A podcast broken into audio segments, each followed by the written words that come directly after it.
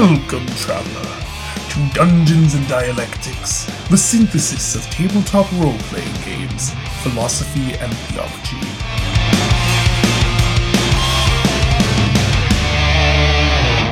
Hey Matt, how's it going?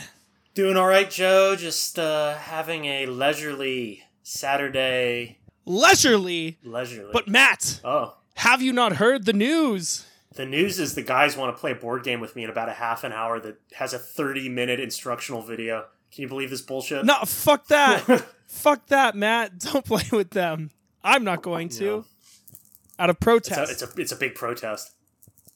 Yes. So, Matt, as you know, just yesterday, the drama surrounding the open gaming license of Dungeons and Dragons 5th edition was finally resolved. Uh, well, that it. I they're gonna they're gonna try again. Come on, these these fucks. There's no way. oh, ye. Ye of little faith. Yeah.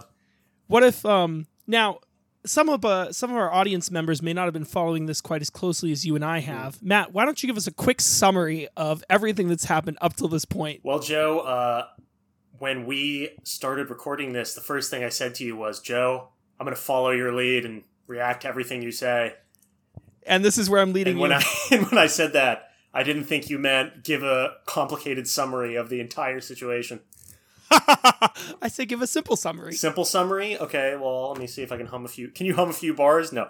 Um, they, uh, you know, they tried to revoke the license that allowed all of these other companies to make uh, material based on the D and D rules and using D and D stuff, basically.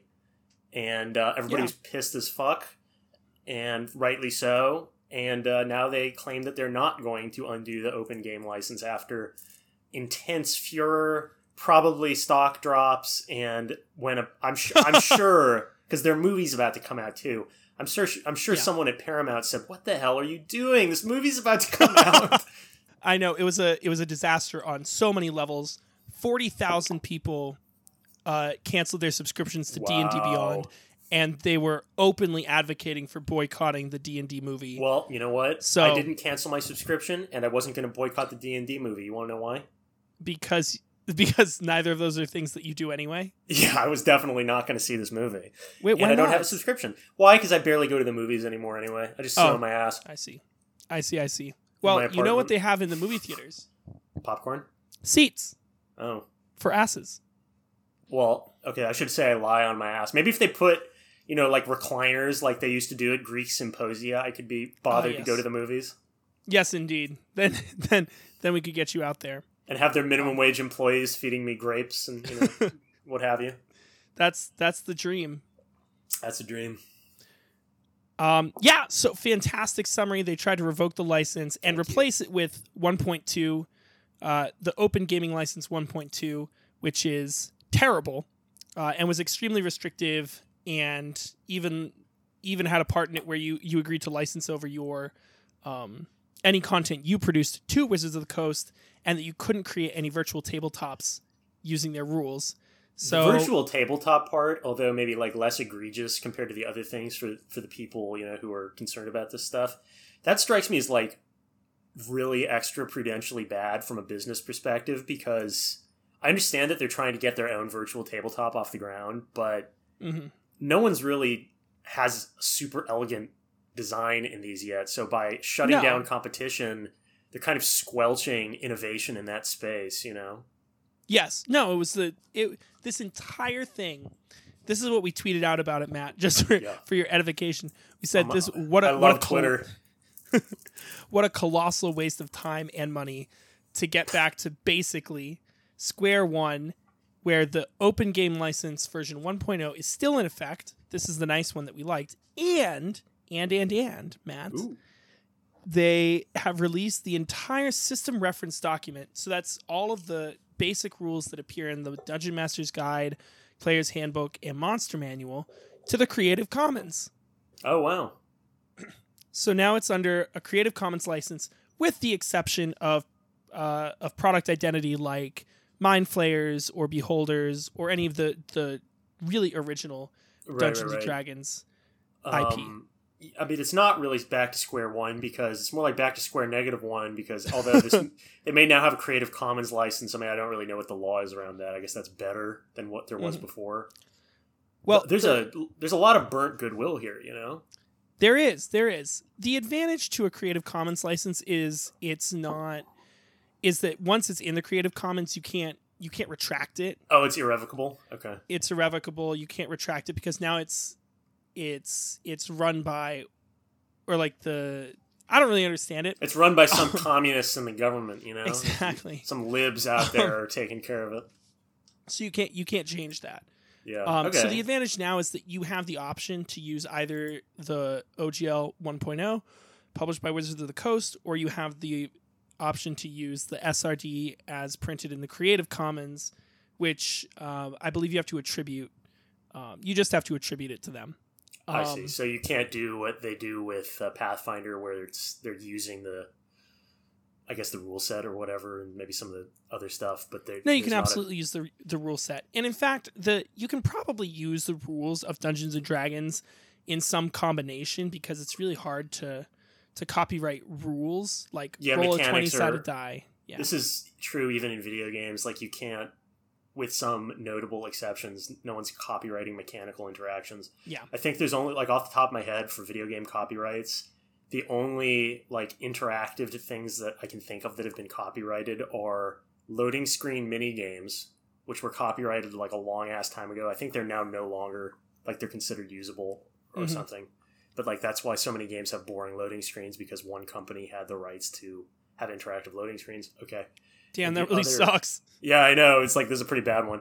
And the other was um like the Nemesis system, I think, in some of these Lord of the Rings games from a few years ago was copyrighted. hmm I don't know. Nobody I does see. it though. Most mechanics aren't copyrightable or copyrighted anyway.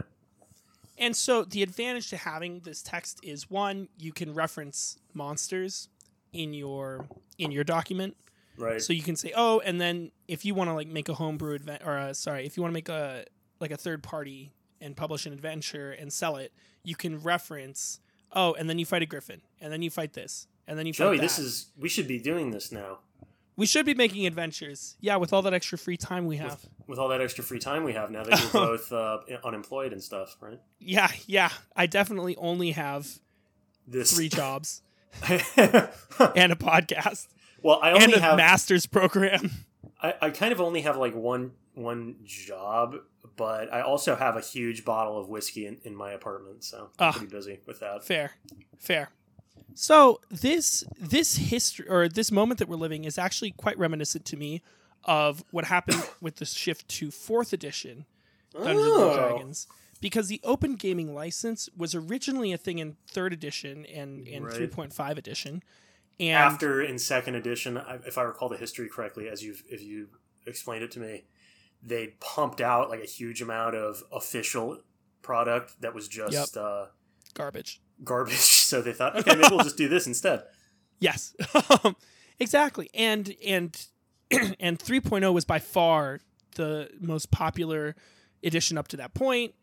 And then when they were gearing up to produce fourth edition, there were a couple of issues that they were trying to address. One was that some of these companies that had come out of this, like Green Ronin or Kobold Press, they looked at the Wizards of the Coast looked at this and said, "Oh, well, these seem like competition to us." And the game itself just became so bloated because everyone was producing material and more material, and there was just so much saturation that they said to themselves, well, we are going to uh, put the kibosh on that. And so they released the gaming systems license, the GSL, or the game system license, which was much more restrictive. And the big issue that people took with it was there was the poison pill clause, whereby if you start using material with the open or with the game system license for fourth edition, then you are waiving your right to use the open gaming license from third edition and 3.5. Oh, so it was a Trojan horse. Exactly.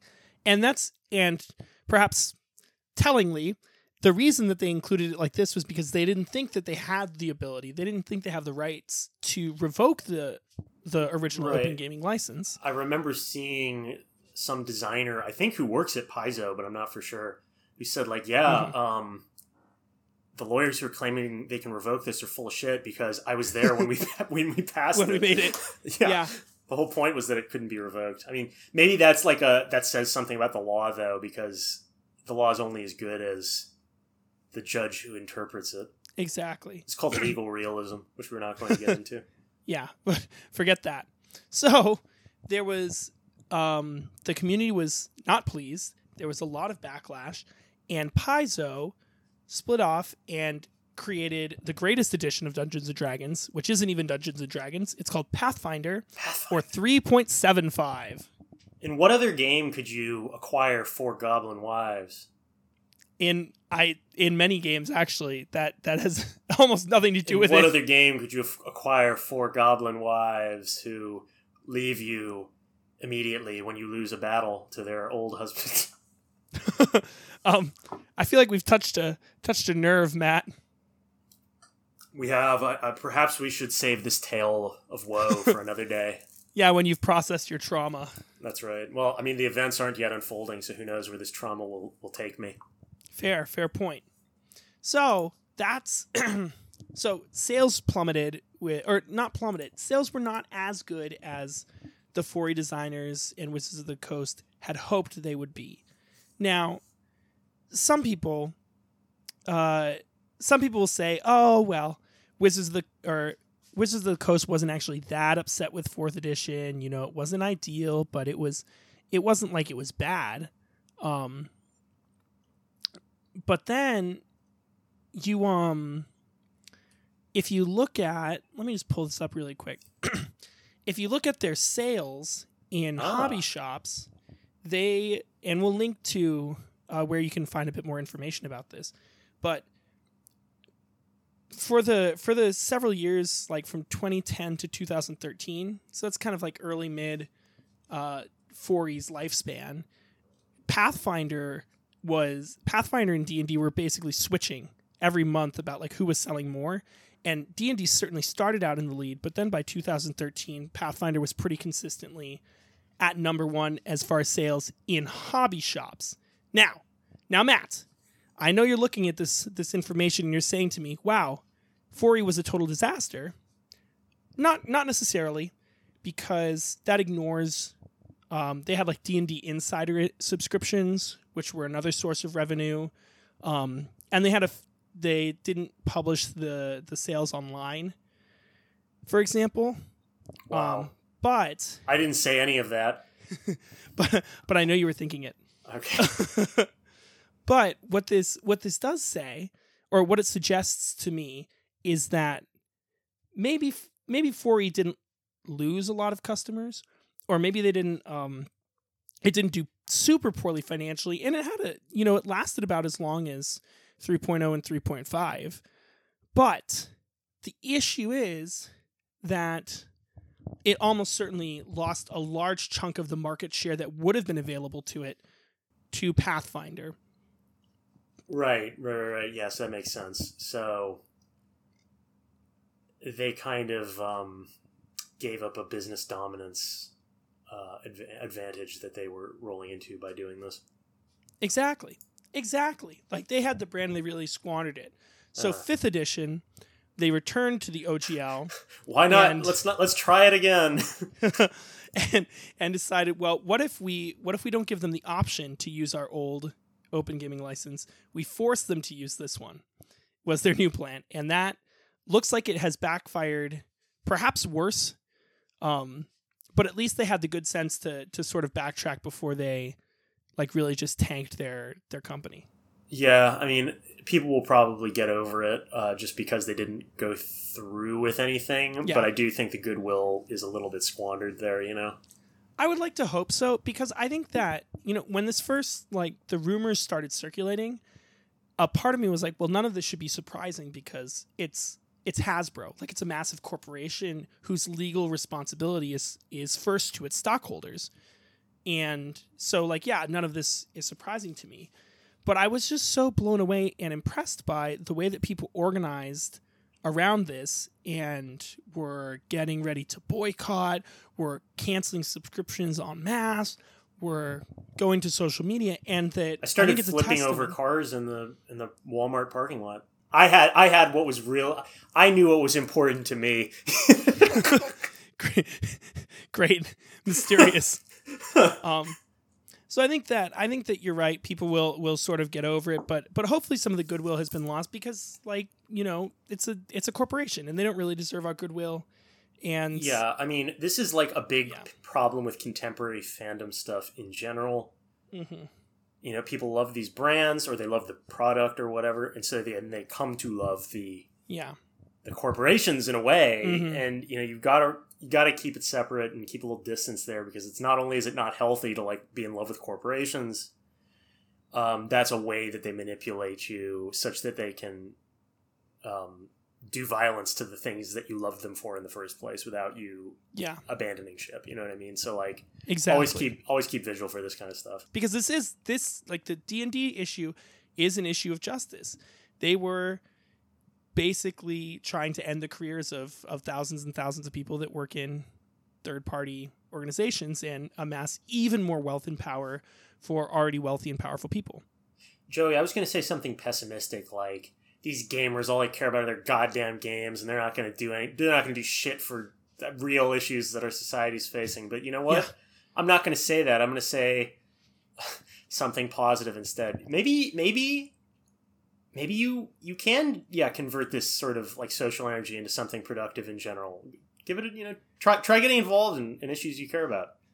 I feel like I feel like you're having your cake and eating it too. yeah, I see that. I you, you're like I'm definitely not going to say and I quote well, um, I'm going to be optimistic and say that the thing that I said will not happen, and in fact, people will go out and, and do good deeds. That's what I'm hoping for.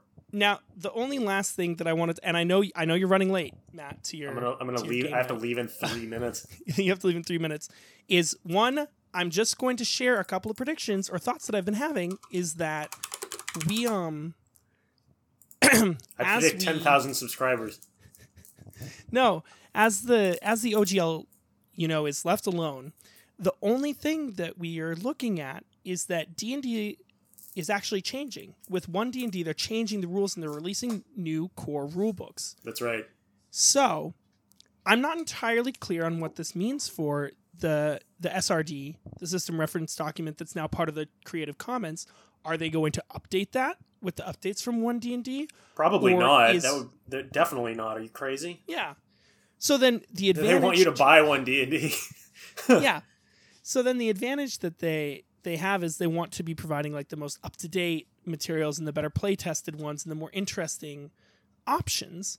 Right. but that anybody else who's um who's producing third party content is relying on the old stuff.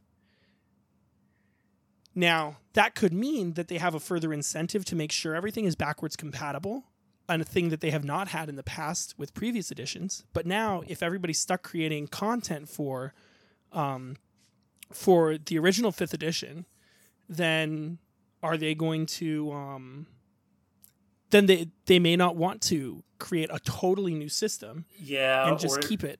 they could do something nefarious, like say, well, you can make whatever you want, but if you want to use it with our tabletops uh, thing, which is what everyone presumably will be on in the near Yes. future, then we'll get some kind of rights share to it, or, or who knows, you know. Yeah. Well, I, I suspect that their big the big funding play is the virtual tabletop, and they'll charge some absurd commission. Like on DM's Guild right now, fifty percent of your sales go to the go to Wizards of the Coast, and it'll probably be something so, like absurd like that on the virtual tabletop. So they'll get their money and they'll be fine. And know. you know, it's a massive company, and this is just how it works. Do you have another prediction? I don't have more predictions, but I did want to I did want to take a moment and just I know that we won, but you should I want to recommend to the viewers that they the listeners that they check out some other tabletop RPGs as well. Yeah, I think that this has shown that it's probably good to broaden your horizon on this score. Exactly.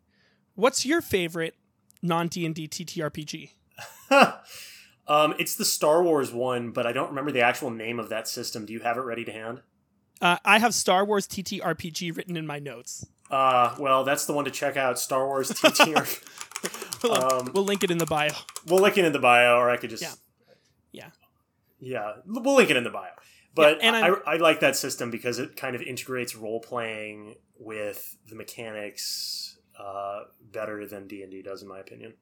Great. What do you think about Blades of the Dark, another game you've been playing lately? I love Blades. It's a great, great game, especially if you're into that kind of like Victorian heist vibe. Although there are different ways to play it. And Very my cool. character, uh, Cornelius Skelkellen, the Scarecrow, the mastermind of crime, who's like sort of Moriarty esque figure. I don't know. We just have a good time. Great. That's wonderful. Yeah, we have a good time. We, we all enjoy the role playing for that. Now, I know your top favorite of all time you said was Star Wars, but it's actually Troika. It is actually Troika. I guess I didn't think because I'm like my mind is going somewhere else as I anxiously wait to finish this. Yes, I know. okay, yeah, Um, no, you could cut that. Let me just, let me. I'll say Troika. Uh, Troika's Troi- the best. Troika is also yeah. Troika is the best. At least the way we play it, where it's absurdist and and just it's totally like an anti game or an anti TTRPG. We played it trying to to ride the elevator to a party and then waiting for a train. Yeah. So Uh, you can go it's a game and of listen to liminal spaces. Go back and listen to a previous episode. I forget the one, but we'll put it. In We'll link it in the bio. okay, what about you, Joe? What's your favorite? So Pathfinder, Of course, obviously, yeah. Dungeons and Dragons 3.75. Very complicated, not a great game for beginners, but we have a great time. What other game could you get four Goblin Wives In what other you? game? In what other game could you acquire and fi- and lose four Goblin Wives in a span of ninety minutes? We also like Call of Cthulhu. It's much more like cosmic horror. I- you are not supposed to win this game. You are supposed to be confronted with horrors beyond your wildest imagination and eventually lose.